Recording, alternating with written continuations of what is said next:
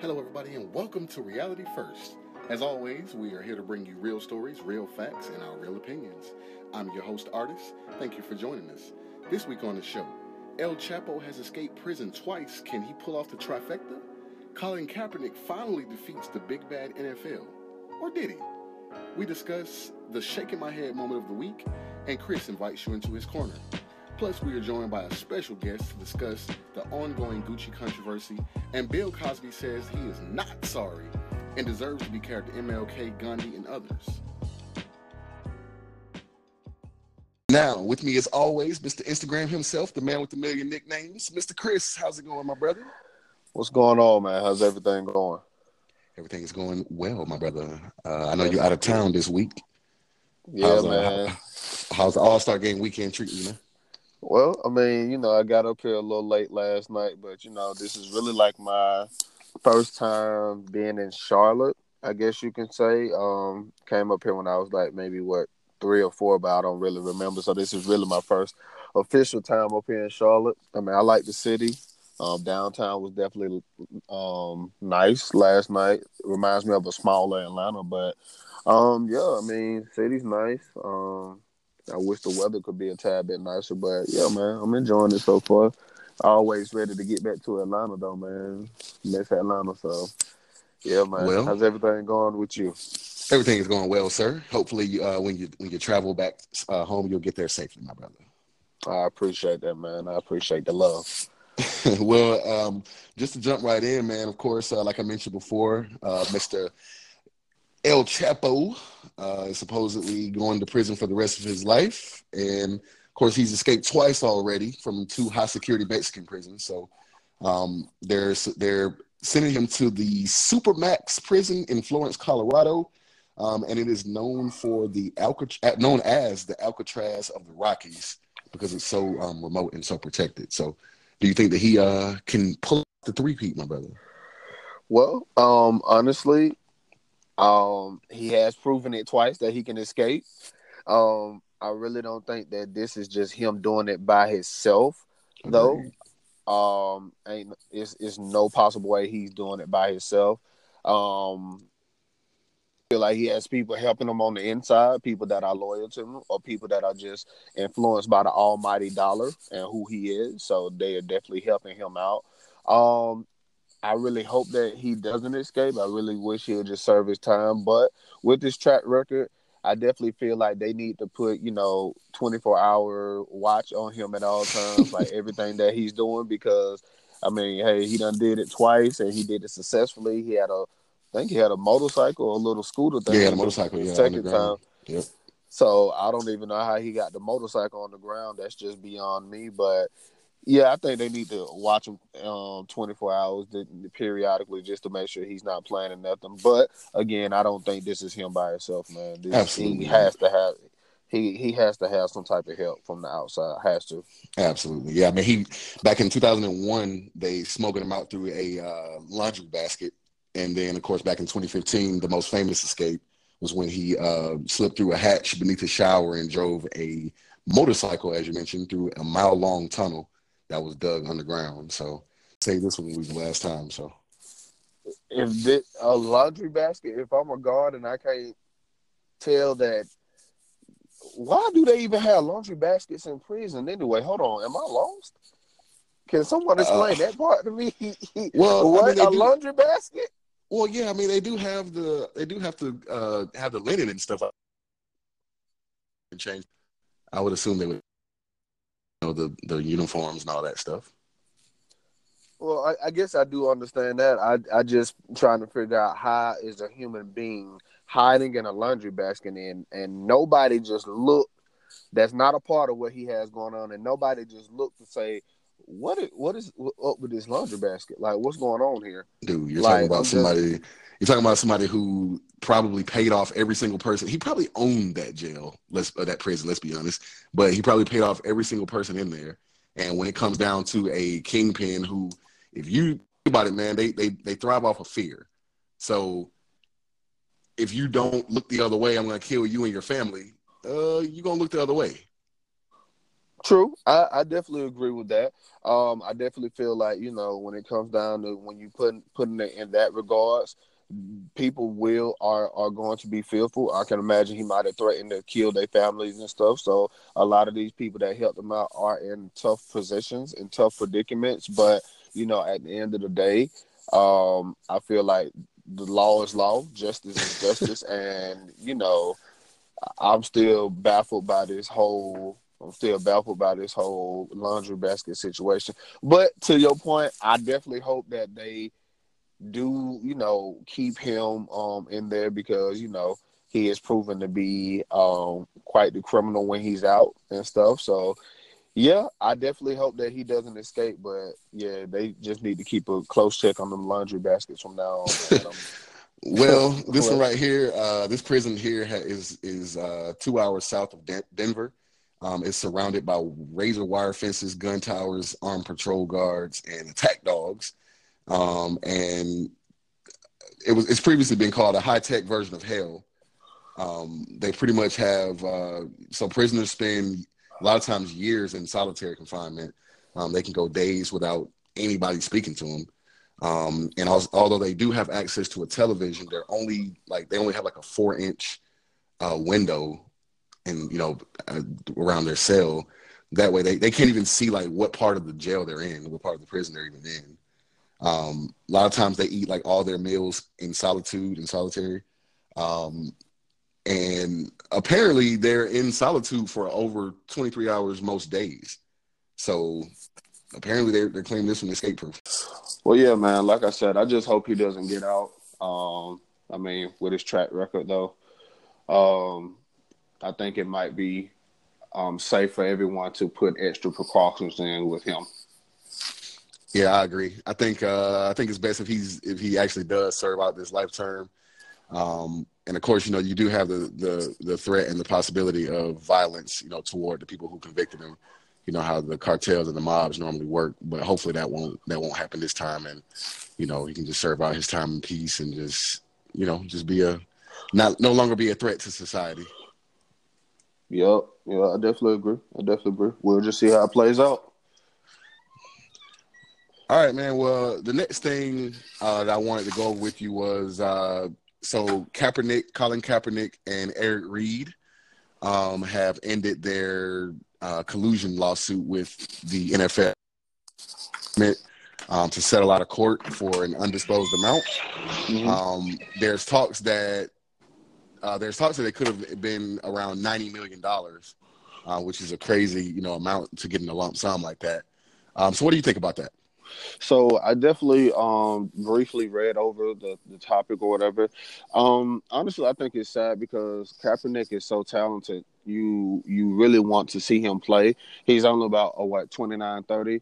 So I definitely feel like, you know, as far as that goes, I definitely feel like he want to keep playing and he definitely could be, you know, he's definitely better than some quarterbacks out here. But I mean, I am glad that he won the lawsuit because what they did to him um, blackballing him out the NFL where nobody wanted to hire him and bring him on. I definitely feel like that that was not, you know, the situation was just him expressing how he felt about cultural issues that were going on in society. So Correct. you should you shouldn't blackball you know a person for believing what they you know what they what they stand for. Um and then this is his job. So this is like him putting food on his family table and you know him you know providing for himself and others. So just to blackball somebody you know over them standing up for what they believe in i just feel like it was just total you know it was just uncalled for. Um they really elevated the situation higher than what it needed to be but I'm glad that he won the lawsuit. But I definitely feel like he would rather be out on the field than going through all this. Okay, so so you're clearly of the mindset that Kaepernick got you know uh, got one over on the NFL then basically um, by, by getting that lump sum. I wouldn't say he got one over, but I'm glad that he won. But I mean, for 90 mil, I mean, if I'm just thinking about it and I'm just thinking like I'm pretty sure he could have got a max contract for even higher on a on a team somewhere for at least five or six years. So, I mean, I, am glad that he won. I mean, I am not sure if he got one over on the NFL though. I can't say that. This is how I feel, man. I think with this uh, announcement that there was an agreement made and that the lawsuit, you know, comes uh, came to an end, I think that the NFL won, man. I really do. I don't think that Colin Kaepernick did uh, what he set out to do. I mean, he probably got exhausted with the whole thing, and it probably didn't seem like it was going to go anywhere. But I'm honestly of the mindset that, unfortunately, with this, uh, Colin Kaepernick did not win, and here's why. In a time where people are getting jobs and filling roster spots that clearly, you know, either, that you can argue whether or not they deserve it, such as uh, the most recent one was Kareem Hunt after his, um, you know, the violence, the, the domestic violence uh, with that young female the lawsuit that Colin Kaepernick had was starting to gain traction. More people getting roster spots that you know did or did not deserve it. You know, according to public opinion, and more it was it was pretty much gaining legs and traction that obviously the, the, the there was something going on that was keeping him out of the game. So, at, the, at with that in mind, I think the timing of this coming to an end just is, it works out great for the NFL because this was a time where there was rumors of different details possibly coming out about uh, you know text messages or conversations with NFL owners and executives, you know, talking about uh, not hiring Colin, uh, not signing Colin Kaepernick, not letting him get a, another job, another chance in the NFL. And this is the time that he chooses to end it all. I really think that basically they the NFL got away with, uh, you know, by, by paying this money. Yeah, it's a lot of money to us, but it's really not a whole lot to them. They make they're making you know billions of dollars per year. Um, I definitely think that they are able to dodge, in a sense, um, you know, a lot of these details and stuff like that coming out in court, and uh, and a lot of that stuff, you know, coming to public light and really shining a whole different light on the uh, the NFL and the way that they actually do business and the way that they actually communicate and collude to keep people out of the, off the field. Mm-hmm. So with well, so with that I being said, I think he lost. I mean, I definitely feel like I definitely, you know, understand the facts and, and the statements and stuff. The NFL definitely probably won this, but I see it as almost like a um you may have won the battle, but we won the war type of situation with this, right? So basically he did, you know, win, you know, the lawsuit or whatever. But I mean, the greater cause is almost that, you know, an African American quarterback won his lawsuit with the NFL, so to speak. In, in my opinion, almost like, and this probably gonna sound bad, but probably when OJ, you know, won his won his case. OJ did it, and and yeah, and but the African American community community was so happy that a black man won a case in court over the police. It was crazy. It was history. Now that we have a black athlete that we all know should have been playing that had got blackballed out the NFL won his case it's almost sort of similar you know not not similar but it's almost sort of similar that you know the black man won you know against you know corporate america type situation. But you know in in regards to what you have brought out yes, he didn't win, but to us as a community, we gonna still feel like he won, and that we are progressing in steps of you know equal rights for everybody and what they believe and stand in. But I definitely agree with what you say. But to me, I feel like it's sort of like you know we we may have lost the battle, but we won the war. He may not be playing, but we won in the courtroom, and he's gonna get paid. And we can just hope that he, you know, find himself back in another field sooner than later. Well, so, well, keep in mind now he did this actually didn't go to court. This actually was settled outside of it. But okay, to, but I but I think you know the whole point of this lawsuit, or at least what we were led to believe, was to expose you know the the hypocrisy of the NFL and to expose like you know a, a, corrupt organization you know that is that is uh, blackballing players for standing up for what's right and things like that. Uh, and and and pretty much to prove that there was collusion that there was a conspiracy of sorts um, to keep him out of uh, keep Colin Kaepernick from playing. Now with this being settled outside of court that pretty much no uh, pretty much uh, uh, deems that null and void that that whole um, disposition.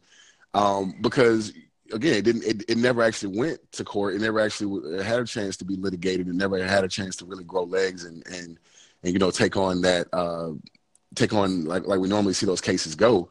But to me, the only way um, I know you say uh, you know it seems that Colin Kaepernick you know won the war. The only way he wins this war is if he ends up on a team. That's the only way. I, I definitely agree. You know, and, and you know, with him, I definitely feel like that. You know, he's glad that he's won, but deep down inside, as an athlete, you work so hard to play high school, to play college ball, and make it to the league. He definitely wants to be playing out there on the field. He definitely want to be out there on the field, man. So I definitely hope that he get back on the field and um, yeah, man, he gets signed to a team because he's too far talented and he's still young and he still, you know, he still can contribute to a team in some form or fashion. So I definitely hope that he he making on the team, man, soon. All right, so now it's time for the shaking my head moment of the week. so a New York man, uh, Ruel Altanaga, if I said that correctly, um, at the end of last month is uh, he's, well, he's facing criminal mischief charges for something that he did last month. So broke into a lingerie store. He broke the front window of a lingerie store with a cinder block. Uh, would you happen to would you would you, would you want to guess why he did this? Um, it was an ex in there that he saw, and he really wanted to get back with her. No, so very close, sir. so uh, he broke into this store because he wanted to attack a mannequin of Barack Obama. What? So, uh, according to, to the people that were there, um, the, the quote that came out was, "All we heard was glass shattering, so we're looking around like, what's going on?" At first, we thought one of the mannequins fell through the window, so all of us ran outside, and we didn't see anybody until we went to the window and saw a cinder block. Okay, so it wasn't a mannequin; someone obviously threw it. So we started looking around to see who could it be, and then we saw a man pacing back and forth. So apparently, uh, the reason that he broke this window is because he saw a mannequin of Barack Obama standing next to a mannequin of uh, President Donald Trump. Now, the Barack Obama mannequin was dressed as a uh, prince, was dressed like dressed like a prince, and President Trump was dressed up as a princess, wearing a "Make, uh, Make America Great Again" hat. So, uh, apparently, the way he, the reason he did it was because he said that uh, he was a he's a Trump supporter, and uh, obviously, uh, obviously, right, and he hated Obama, and Obama, Obama ruined the country. That was his quote. Now, the reason that he said that he did this was because he did not like what the mannequin was saying to him. So apparently, Barack Obama's mannequin was speaking to him and said something that really, you know, uh, peed him off, and so he decided to attack the mannequin. So psychological help is needed in this situation. Um, this is definitely. I mean, he he. I don't mind you having an opinion, but to break a windshield of a established business over a mannequin that's dressed as a prince, um, yeah, I think that's a little bit too far. But I don't mind you having an opinion and speaking your opinion, but this is this is just outrage. Like this is this is just outright crazy. Like this makes absolutely zero sense. Why would you attack a mannequin out of every out of everything that you could have been been attacking? I mean, this is really a shaking my head moment of the week because over a mannequin, you really got that outraged over yes. a mannequin. That's that's that's stupid. He didn't like what the mannequin was saying to him that's that's stupid. And I mean, again, we all have been in situations and cases where we have seen something, or maybe on TV in a magazine or something, that had just really just outraged us or or made us just mad to the point where we wanted to do something crazy. But you still have to be in control of your actions, and you still have to be an adult at the end of the day. Everybody may have differences, but you know, I still respect you as an adult, just like you should respect my me as an adult, and I respect your opinion as a person and a human being. So, I definitely, you know, disagree with that. Definitely is a shaking my head moment, but I mean, I'm not surprised. There's so much stupid stuff going on out here. I'm, I'm just not surprised no more at what happens. Well, I know you're very concerned, so um, just to ease you and uh, and just ease your worries, the Trump statue was not harmed. The Trump mannequin was not harmed at all and so he he's fine. Um, but apparently the people oh. the people there were able to catch the guy. They uh, sent their loss prevention personnel. And they all uh, surrounded him and held him until the police got there. Um, so again, uh, I don't know where to even like. Where does that? Where did you even get this stuff from, man? Like this is this is just crazy to me. But you know, again, he uh, he said he didn't like what Barack Obama was saying to him, the mannequin. So uh, he had to take action. So. So mannequins talk now. Yes, Did they, did they, they put do. put? Did they put something like a battery or something that he said something that was inappropriate or whatever? Yes, that is correct, sir. You are correct. Uh, I don't. I wasn't there for the conversation, so I don't know what was said. But you know, you you you never been in the mall and and those mannequins just reach out to you and just start talking to you. Hey man, no, I never had that experience, man, and I hope to God I don't. But um, yeah, man, hey man, to each his own. But this is definitely stupid and outrageous. But I mean, hey man, to each his own, man. To each his own. That's Well- the way I feel about it. Well, hopefully next time he attacks mannequins, hopefully he'll go about it more subtly, uh, and he won't get you know arrested and charged. Uh, I would recommend maybe a rope next time. You can lasso it, you know, and then, you know, just keep it quiet. Go for the stealth approach. I definitely, I definitely agree, man. I definitely agree with you, man. Definitely agree. All right, man. Well, of course, next we have uh, Chris's corner. Uh, so, what do you have for us this week, sir? Well, artists, I'm not really sure if you're familiar with what's going on in Atlanta. Um, as far as like you know, um, I guess I'm gonna talk a little bit on the health and awareness side. But I ran across an article, um, and I'm just gonna give you the title and then just talk about it. Okay. Atlanta, Atlanta's HIV epidemic compared to third world African countries. Oh boy. Wow, wow. Uh, So basically, Atlanta is basically like one of. Let me see if I can find it. Atlanta is definitely um now has bumped up to number one woo. city of having um the most, I guess, AIDS rates. Um, that Oh, has boy. increased. So now the number is one in every 50 person is now affected in Atlanta with HIV. Oh, excuse me. One out of every 51 person is um affected and and with the HIV epidemic or whatever. Um the HIV epidemic is definitely the greatest. They're trying to say that downtown Atlanta is now being compared to Zimbabwe. Oh jeez. Yeah, yeah, yeah. So they saying downtown Atlanta is uh, is as bad as Zimbabwe or Harare or the the band. I'm probably messed up those words, but I think we all get where it's coming from. Um, and it is not just mainly gay men or drug users as it was in the late '80s, but now it has affected majority of the African American um race or the community, I should say, in Atlanta that has limited access to health care.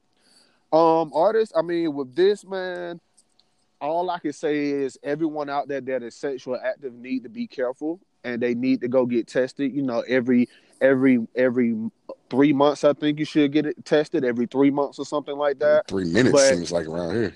Yeah, I mean that's true, but everyone needs to know their status because you know this is this is crazy. They're comparing us to African countries now, the city of Atlanta to African countries.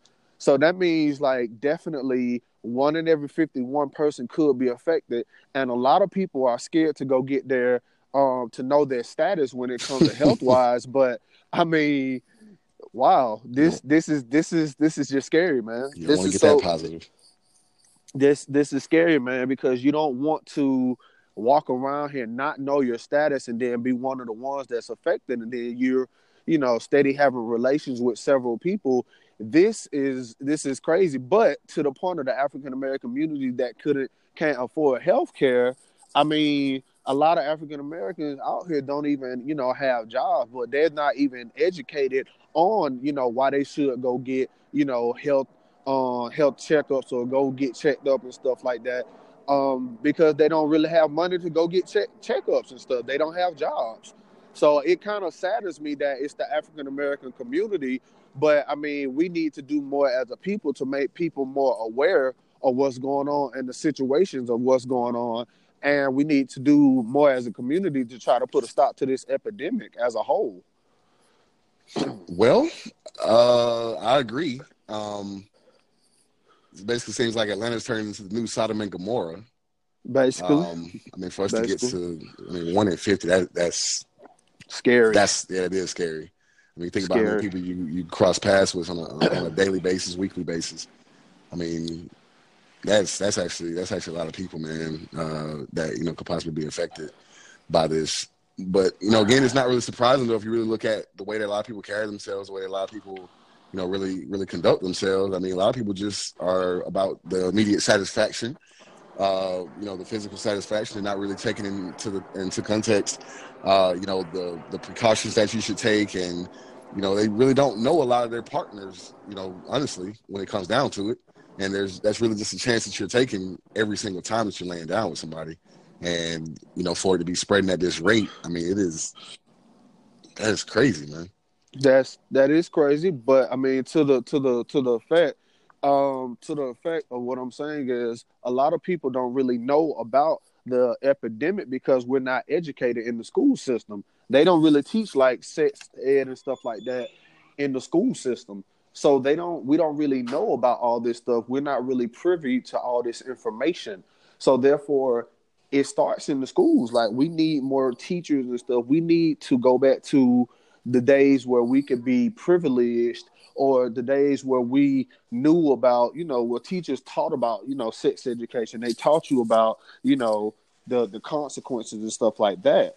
So I mean, I, I definitely, you know, feel like, you know, it's sad, but you definitely do have to know you have to know your partner and you know you have to be safe so yeah, man, it's it's it's crazy, man. You have to be careful out here, man. I agree, but at the same time, I mean, I don't think it's necessarily just the responsibility of the school system to educate our kids and our young adults and this kind of thing. Because if you think about it, man, a lot of those behaviors, a lot of those um, patterns are really cultivated in the home. You know, t- to start out with, because a lot of people see their moms, you know, with a, with a different man every week. A lot, of, a lot of people see their dads with a different partner every week. A lot of people don't know, you know, uh, as far as condoms and stuff like that. You know, you don't have a lot of parents sitting down telling their kids, you know, be careful. Make sure if you are going to have sex, make sure you're taking all the precautions and making it as safe as possible. You don't really have a lot of that going on, and I mean, I definitely think that we should that sex ed should be a little bit more in depth. But at the same time, I mean, I don't really think it's necessarily just their responsibilities because you know all that kind of stuff starts in the home. Uh, you know that, and and honestly, a lot of people just really don't get that, uh, just don't get that information. I agree. I agree. I mean, hey man, um, you need to know your status, man. You need to know your status. Well, um, Red Cross and things like that. You know, a lot of times they do have the uh, the free. A lot of times they will, you know, give that information out and for free, and you can get the, the test done uh, in different places and stuff like that. So I definitely think people should, you know, take that into consideration and just know their their status and get those answers. And you know, until we get more educated on it, until we actually decide to make a stand on that and make that our priority, then you know it's not it's not going to get any better. Um, unfortunately, it's only going to get worse. So hopefully, you know, people will start getting more um, knowledgeable of the whole situation and just decide to take a stand and just do something about it. I agree, man. I agree. And now introducing our guest. She is the chief executive storyteller at 40 Day Writer LLC, the author of How to, How to Write an Ebook in 40 Days or Less, among other works singer, songwriter, actress, graphic designer, and she's relentlessly positive. Miss Brandy Miller, welcome to the show. Well, thank you guys for having me. It's exciting to be here. Wonderful. We're excited to have you. You're our first uh, official guest, so um, we're you know we're Wait. happy to have you. Thank you so much, Brandy. Welcome to the show. First, thank you. so tell the people a little bit about yourself. Well, um, my first name's a liquor and my last name's a beer, and I'm not sure that you'd ever want to mix those two together, to be perfectly honest. I don't think so. Have you ever thought about that? I mean, brandy and Miller, I'm not sure that they really go together. yeah, I don't. I don't think that's a good combo. The only way I could see it working is maybe if you had a peach brandy and an apple beer, maybe then. But Miller does. Oh man, that's a good combination. I need I need to try that at the next um, house. I didn't start out that way though. I didn't start out Brandy Miller. I started out Brandy Spooner. So I guess that means I was born with BS as my initials. I was That's so true. smart. I was so smart. I came out with a BS.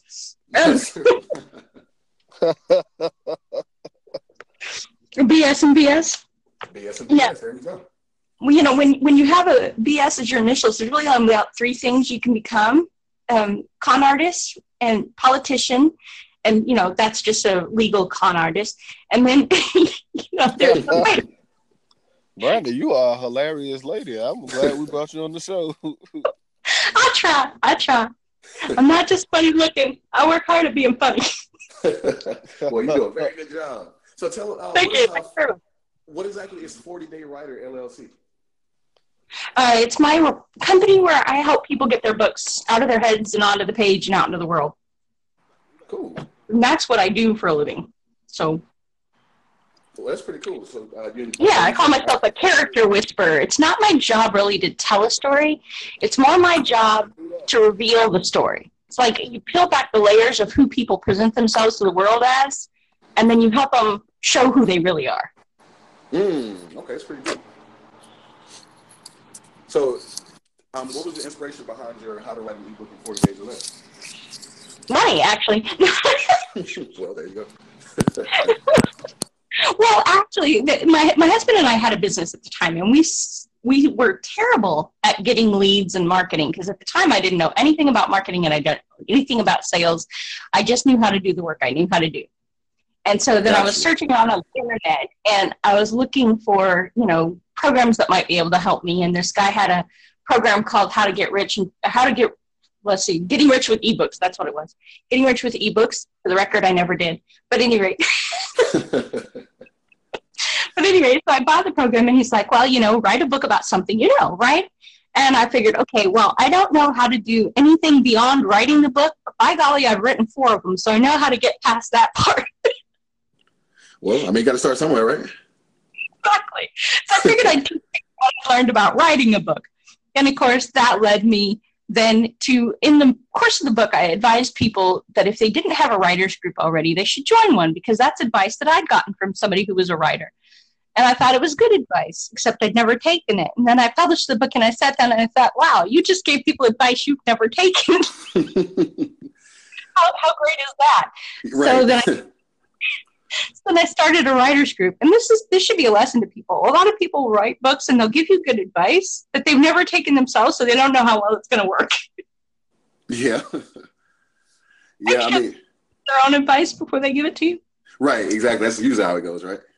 Exactly. So I started a writers group there where I was living in Elko, and Elko was a county that is, or a city that is four hours to the west of Salt Lake City, four hours to the south of Twin Falls, five hours to the east of Reno, and eight hours to the north of Las Vegas. So if you've never heard of it, it's okay because most people haven't. It's like one of those gasoline station stops on your way to San Francisco from Salt Lake.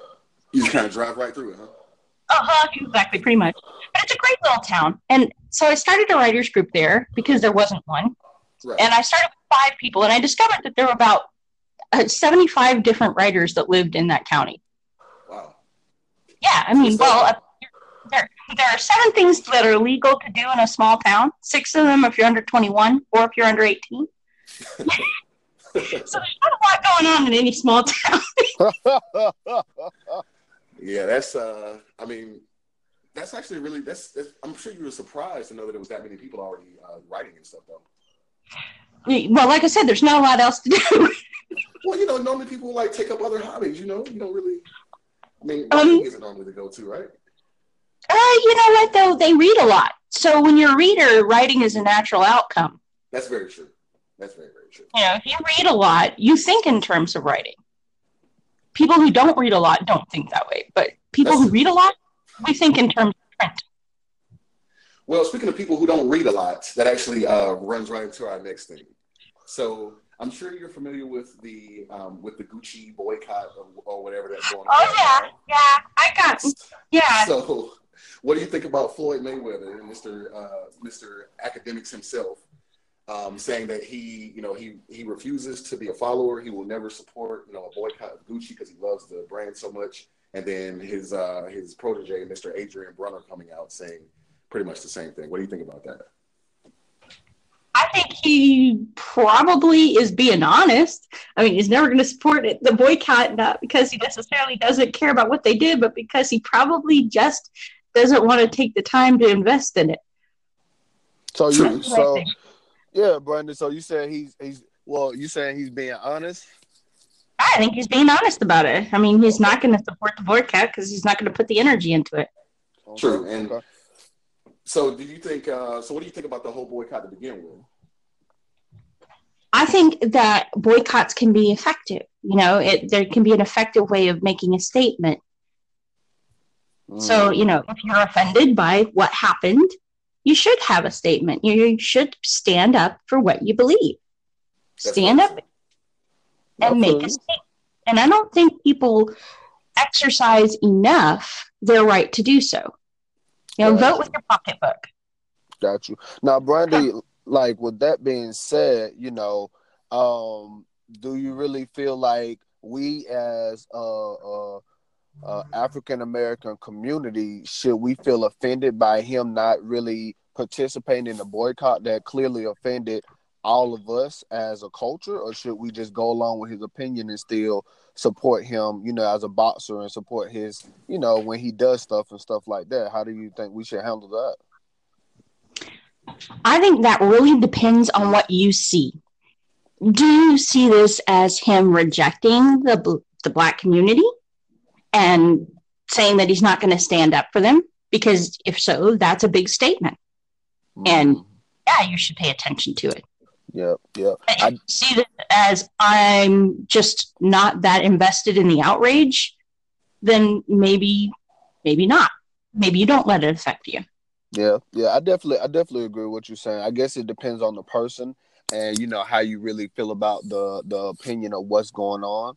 Um, I guess for me personally, um, just the whole Gucci thing. Honestly, I, I grew up in, um, I, I grew up in a, a what I guess a mid class, like you know, middle class, you know, type of family. You know, uh, when I got up and you know got up in age and started working, going to college and making money, I never really knew about Gucci. I really honestly just bought my first Gucci belt maybe like five months ago.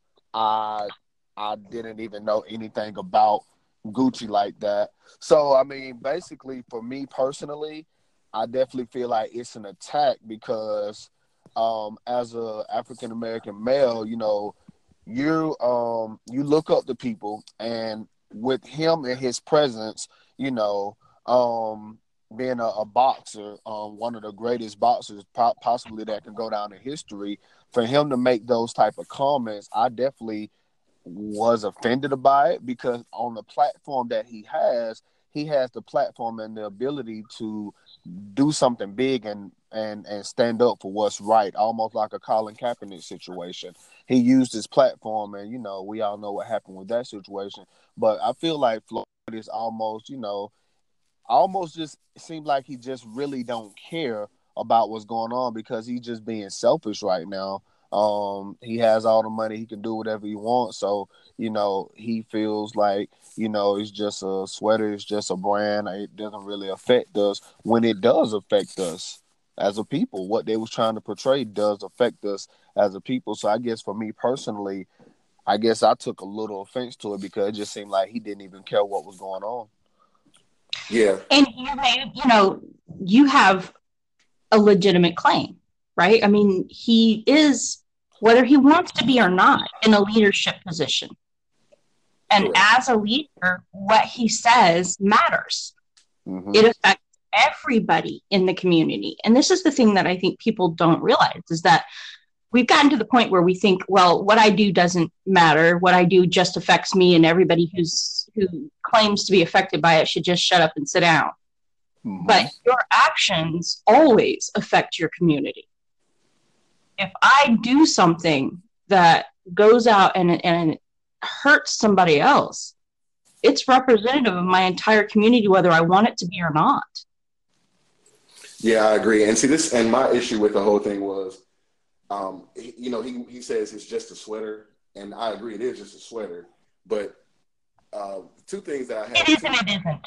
Well, exactly. That's and that's and that's my thing. It's a, it's more of a symbol, you know. Uh, I mean, it could it could have been a sweater representing anything else, but just happened to be that. And then also, this is a person who, when he had his, you know, his domestic, that he was reaching out to the black community, telling everybody to support him. You know, they're trying to take a brother down. You know, you can't let him do this to one of your people. And then as soon as there's any kind of a, you know, a social issue or a civil issue when it comes to, you know, the black community, he's the first one to always turn around and say, "Oh, I'm not a leader. I'm not a follower. I'm a leader." you know, I don't I don't have to support, you know, this boycott or whatever. He, you know, this is this is a pattern for him. So to me, it's just, you know, I don't I don't I just think that's a little bit of hypocrisy to me. Well, it Well- is.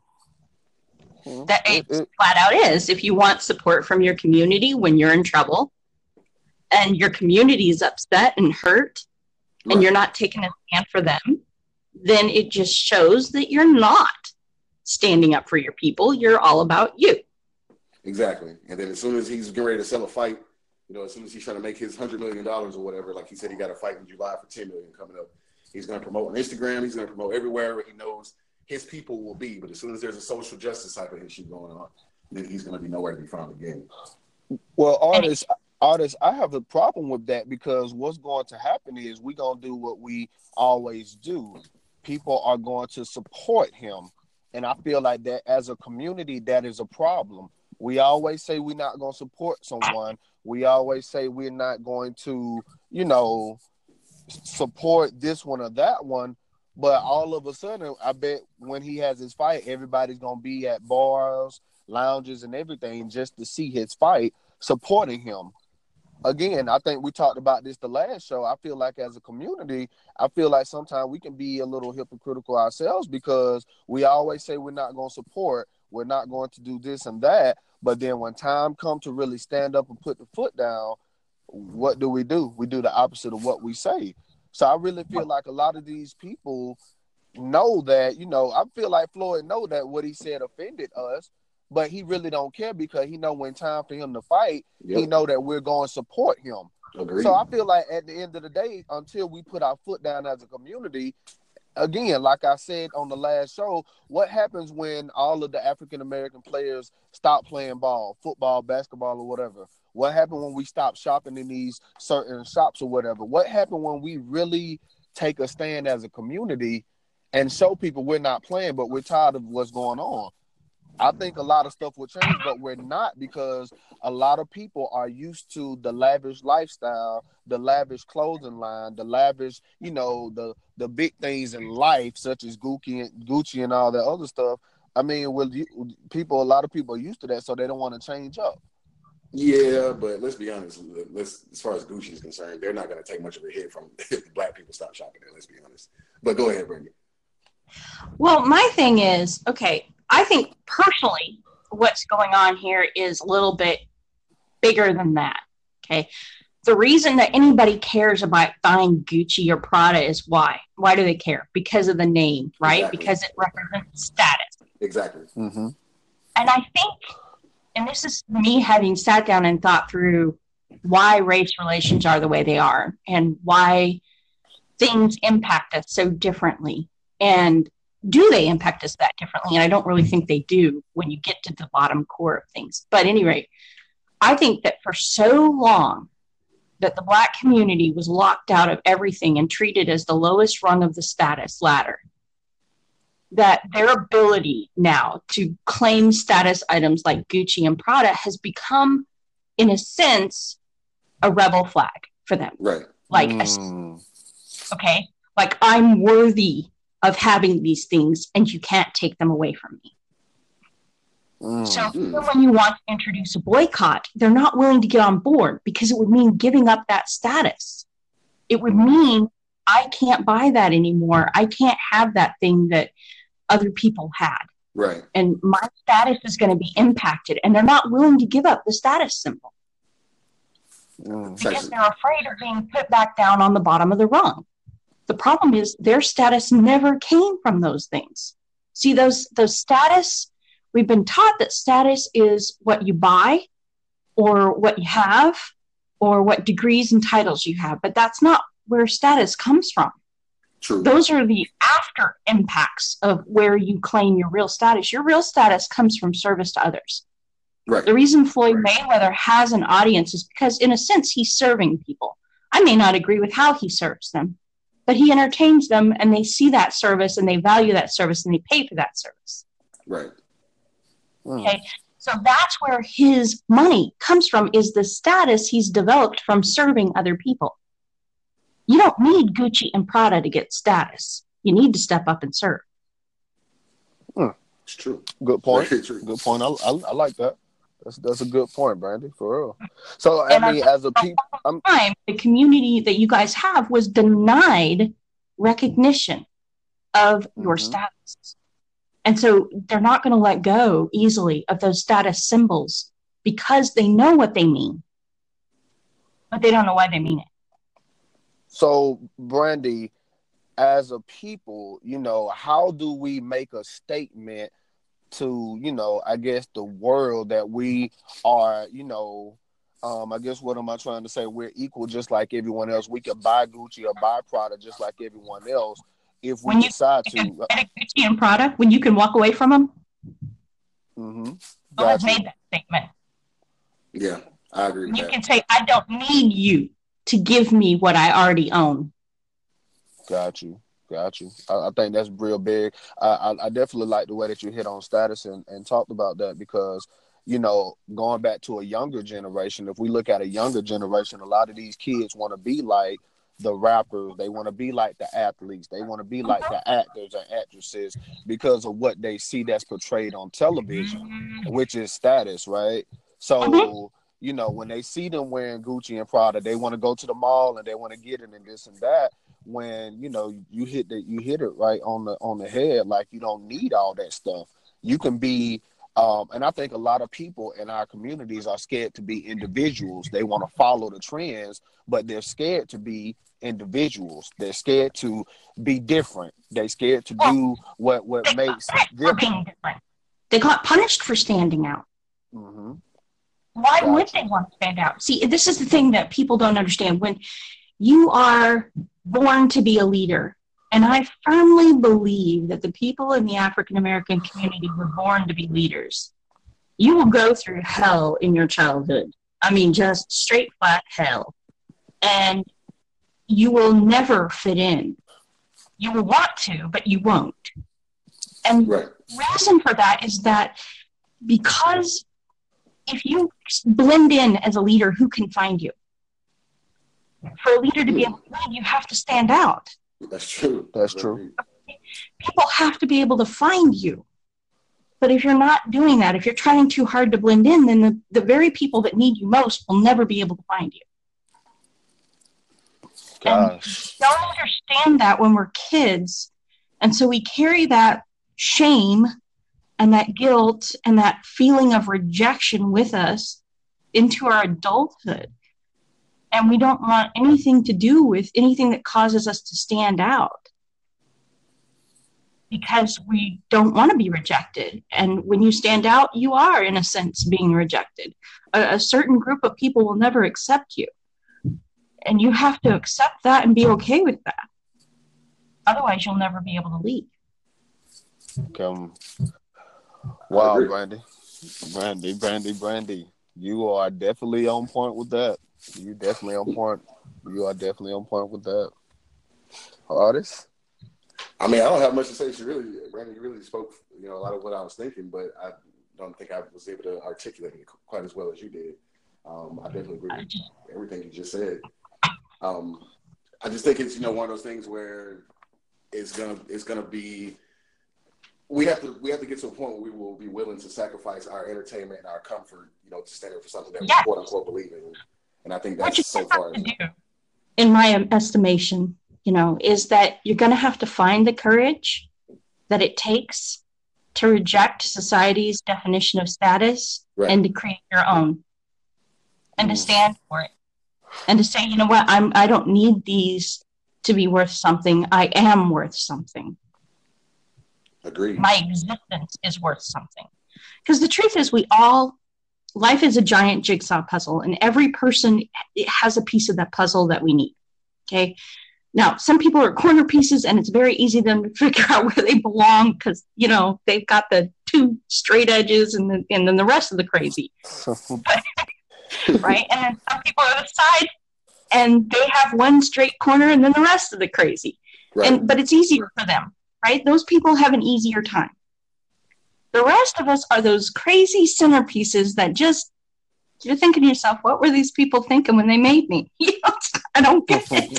right. until we correct. It's not till we connect to the right community that we start to figure out, oh, that's why I am the way I am. And then you start making sense. And then you start realizing that you are critical to holding the other pieces together.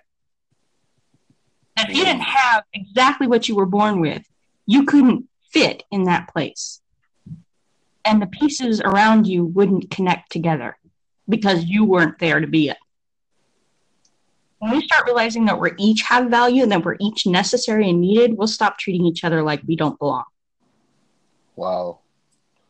It's all about unity. Unity is definitely key. Everyone has to help each other out. We we all have to hold each other responsible, but we we need each other more than we think.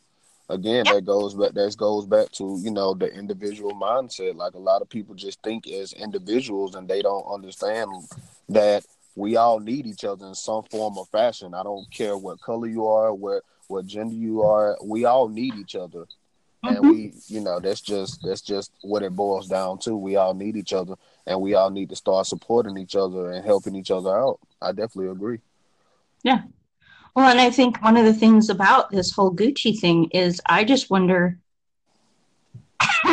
how much of this was orchestrated specifically to hit home and create more division how much of this was done specifically to create division well, I mean, I like when I first heard about the story, and you know, I read up on it. Brandon, my thing is, as a marketing team for these companies, I'm sure you have to get the final okay before you can produce the product out to the world. Who in their right mind voted and thought that this was a good idea? This is going to be our next big thing to sell. This should be eight hundred and fifty dollars. I mean, yeah, that was a, that was a travesty to the price. Who, I really feel like they need to fire they, they their marketing president, honestly, because this should not have even gotten past the. Oh, I agree. I, I don't I even know. I don't even know how this got past the president of marketing for Gucci or or the presidents of the product or or relationship, the PR people. How did this even get across as oh yeah, this is okay. Everybody is going to like this. Well, Chris, how did this get across? Well, like I said last week, I, I agree with you because you're you're assuming though that this decision was made as a business money making decision. And right. what I'm stopping and taking a look at is was there an agenda behind the agenda? You know what I'm saying? Exactly. Was That's there something else driving them other than money? Was there a purpose behind that sweater that had nothing to do with business? I agree. Like I said last week, outrage sales. Oh, well, you're exactly right. Outrage, outrage doesn't just sell, though. Outrage does something else. Outrage polit- politically manipulates people. True. Mm. Mm. Outrage creates outrage like that when when you specifically target a sore area that you know is gonna, you know for a fact that this is not going to go over well, right? I mean, you have to know that uh, unless you're like a teenager who's completely unaware of the whole blackface issue, and that's the only person I could think that might be dopey enough to put that out there. But Gucci is a sophisticated company with many, many people in charge who are sophisticated enough to realize that blackface is an offensive thing and why it's offensive. So this is not an uneducated people making a simple, innocent mistake. This was a targeted intentional act. The question is why? Agreed. Why would you do it? You can't be motivated by getting more money. Obviously, that's not going to sell. He, they had to take it down. So they knew that. But what else could you be motivated by if you're not motivated by the money? What are you trying to get? And no, now, yeah. I guess my my next question would be: I wonder how did they automatically snatch it off the market when they uh when they found yeah. out that people were outright did they automatically oh yeah they took it down. yeah they definitely took it down. okay okay. Because I, I was just wondering like you know. They probably donated it to to uh, places but they did take it off for sale they they should have burnt burnt it every last one on that was made burnt burnt you would think they would but you know tax write-offs right um got you Got you, got you, got you, got you. I, I, I definitely, I definitely agree. I definitely agree. If I, were, if I were a person going into a Goodwill and I found that, I wouldn't want to touch it with a ten foot pole. You wear that, and you're not going to be a fan club. You know, you're not going to be attracting a fan club wherever you wear that thing. That's, that is definitely true. That's that's Um, definitely true. My thing too is look at who they put it on. They could have put it on a black model. Did they choose a black model? No, they didn't. They chose a white, blonde, blue-eyed woman. It was a reason. It was a I'm hidden telling you, hidden hidden there's hidden something more here than business going on, than just a bad business decision. This is something else. I don't at all think this was an accident. I think this was very purposeful. What I don't understand yet fully is the purpose. I think eventually it will come out later on, maybe, or you know they may keep it up on the routes. But I definitely feel like eventually it, it may come out later on after the issue has you know died down a tad bit. It may or may not. People's memories are short. You know, apparently we have the attention span that's less than a gnat. Like, according to Microsoft, they did a test and we have like eight second attention spans these days, which is less than a gnat. I'm sad to say. Oh wow, I never knew that. Well, I think TV has trained our brain to pay attention for like very short bursts because, you know, we know our next commercial break is coming. That's true. That's true. Wow. Um, yeah, so my thing is, this is not, this was not a decision made with a business purpose in mind. Because if you're a business owner, being a business owner, I would never do anything intentionally to piss off the maximum number of people possible. This is true. This is true. I just I mean- wonder is is is African Americans? I'm pro- pretty sure we're not the top people who support Gucci. I'm pretty sure that's not the case, right? I don't know. Because think about it. Like I said, they may not, you, you guys may not have been the original top target, hmm but I don't think you play a small part in their revenue. Because, you know, the status thing, going back to the status thing, um, think about how many times somebody will pay $200 for a pair of Nike shoes when they can't put food on the table. But the status is more important to them than the food in the belly. Like the perception is important. And they know this. And I think they use it. Wow, that's definitely true. That's definitely true. That's that's definitely true. I agree. So, as I mentioned before, Mr. William H. Cosby says that he has no remorse for his uh, his actions, his his convictions. He says he would never have remorse, and he actually called himself a political prisoner. Um, and he compared himself to the likes of MLK, Mahatma Gandhi, Nelson Mandela, Randall Robinson, and Benjamin Chavis. Uh, so, what do y'all Yeah. think about that? So he says he's a he says he's a cultural icon and a civil rights leader. What do y'all think about that? Well, he is claiming that he is innocent, which, if you read the full context, that is why he says he has no remorse. Now, that unfortunate sense of uh, unfortunate choice of wording, if you are actually innocent, the better wording would have been, you know, I feel for the women who have been hurt and their pain, but I am not guilty. To say you have no remorse actually indicates not only, even if you're innocent, to say you have no remorse isn't really appropriate because, in a sense, that says, I have no remorse for the way right, you feel. exactly. I have no sorrow, no guilt, no shame for the way you feel. Now, and maybe these women, maybe he's not guilty. I mean, we do live in a country where we promise that you're guilty and or innocent that you're guilty until proven innocent. Well, that's the way it is right now, right? promise. The promise is you're innocent until proven guilty. And That's um, it's supposed to work. of course, he's been convicted. So, in a sense, he was proven guilty of one crime. Right. But then we the issue of miscarriages of justice. We know those happen. So, guilty doesn't always mean guilty. Correct. And so, you know, that's a tough one, though, because if he's truly innocent, you know, he deserves to be given the benefit of the doubt. But so does she. You know? And when there's 60 people that accuse, you tend to, you know, take a look at the numbers and wonder if, you know, maybe there isn't some fire where there was smoke. Yeah, I definitely agree. I, I, that comes uh, Chris and I had a while back. You know, um, saying that he was completely innocent or whatever. I don't think all 60 are necessarily telling the truth because you do always have those bandwagon jumpers when it comes to stuff like that. But it's hard for me to believe that zero out of 60, you know, have any, any truth in that.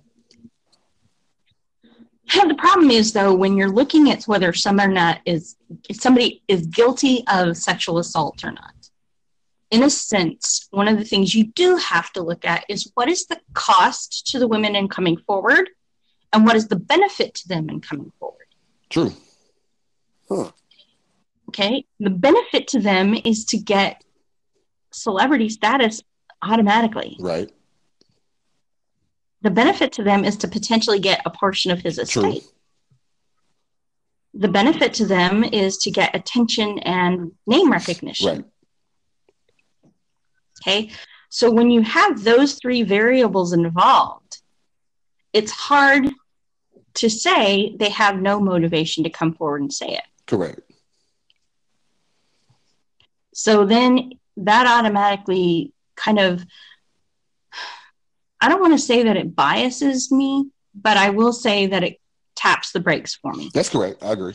because it's, it's a situation where it, and I'm speaking, you know, not not all women will feel the same way. Some women believe you should consider every woman innocent, period.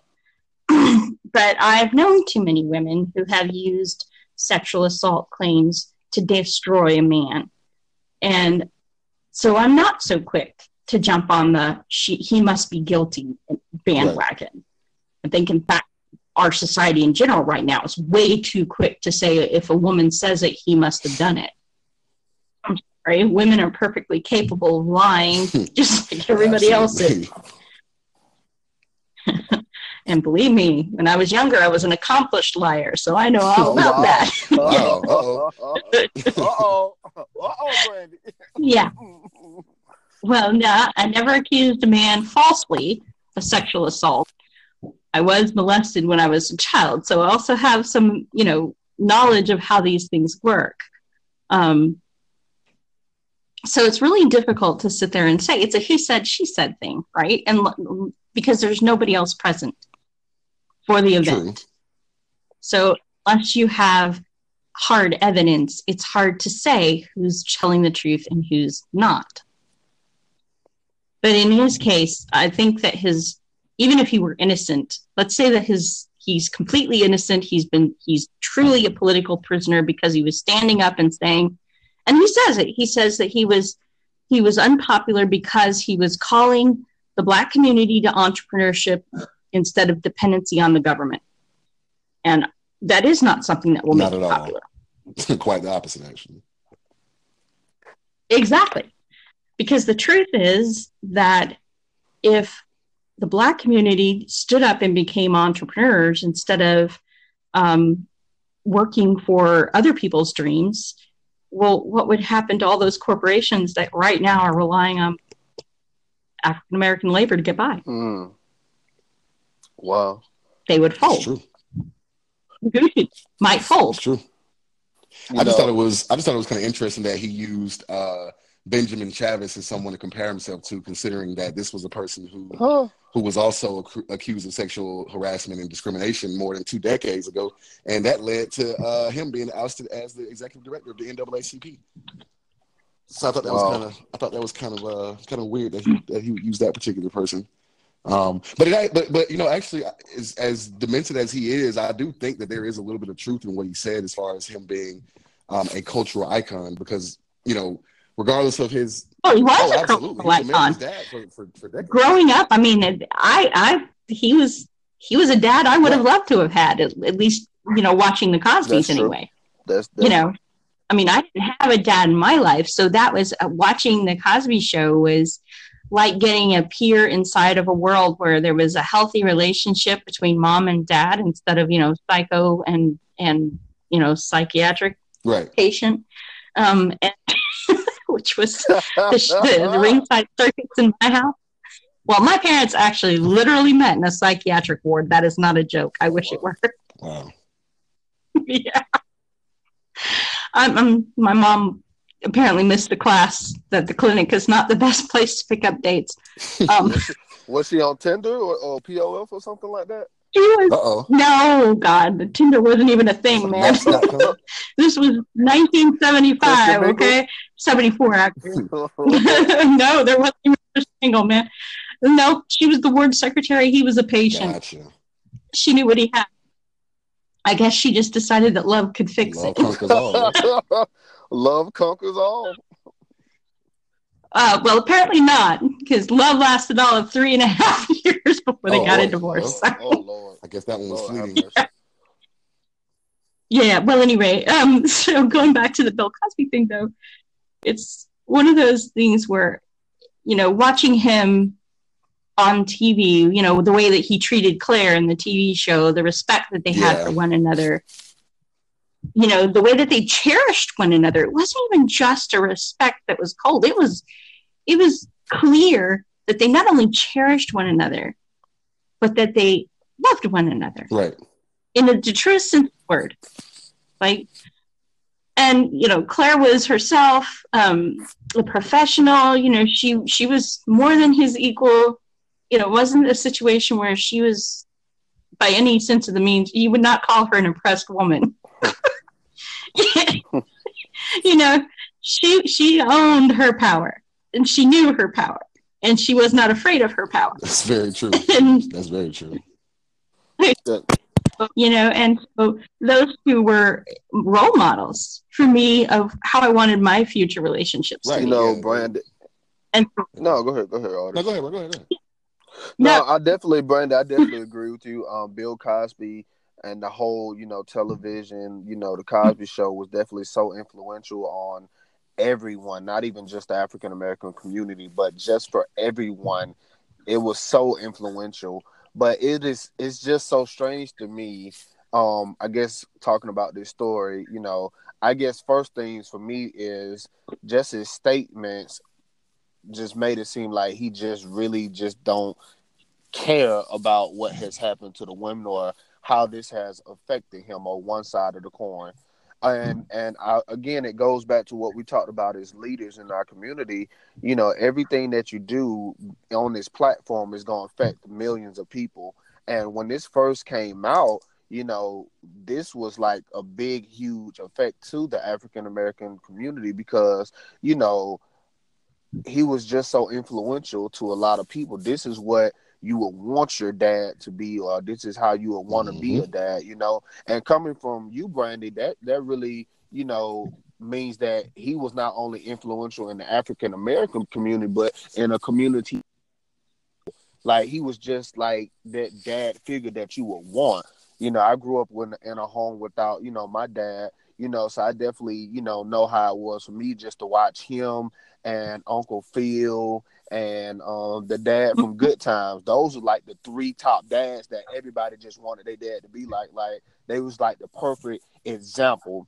So for me to see a statement like this from him saying that he really don't care and then comparing himself to other pioneers in the community, you know, it, it kind of like just made me just look at him a little different. But, you know, on the other side of the coin, you know, all 60 of those women could, couldn't, you know, be telling the truth about this. Like some of them were lying just to try to get popularity and gain something from this. But, you know, I definitely feel like, you know, you shouldn't make comments that could affect the public like this. Like you should you should have made comments like that. He should have just said, "I'm sorry for what has happened," and you know, just look like what you said, Brandon. I'm, I'm- sorry for what has happened, and you know, um, I'm sorry for the impact that it has had on these women and their families, and just left it at that. Or you know, the golden rule, like Mama always said, if you have nothing good to say, then don't say nothing at all. He could have just said no comment and just left it at that. But this type of comment just made me sort of feel and look as if Bill Cosby was guilty on on some of these issues. Actually, the the comment, no remorse comment, actually makes me lean toward the fact that he probably Yeah. did do Yeah, something. Exactly. I, I agree. Absolutely. I- I- Absolutely. It wouldn't surprise me because Hollywood's environment is that way.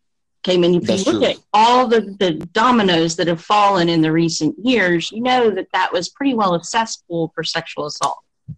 Yep. The Yeah, men he talked about how he did the Do it, Quaaludes and and all that stuff felt- forever. and the women felt obligated like the only way for them to get up an egghead Yep. was to, to go ahead and do those things.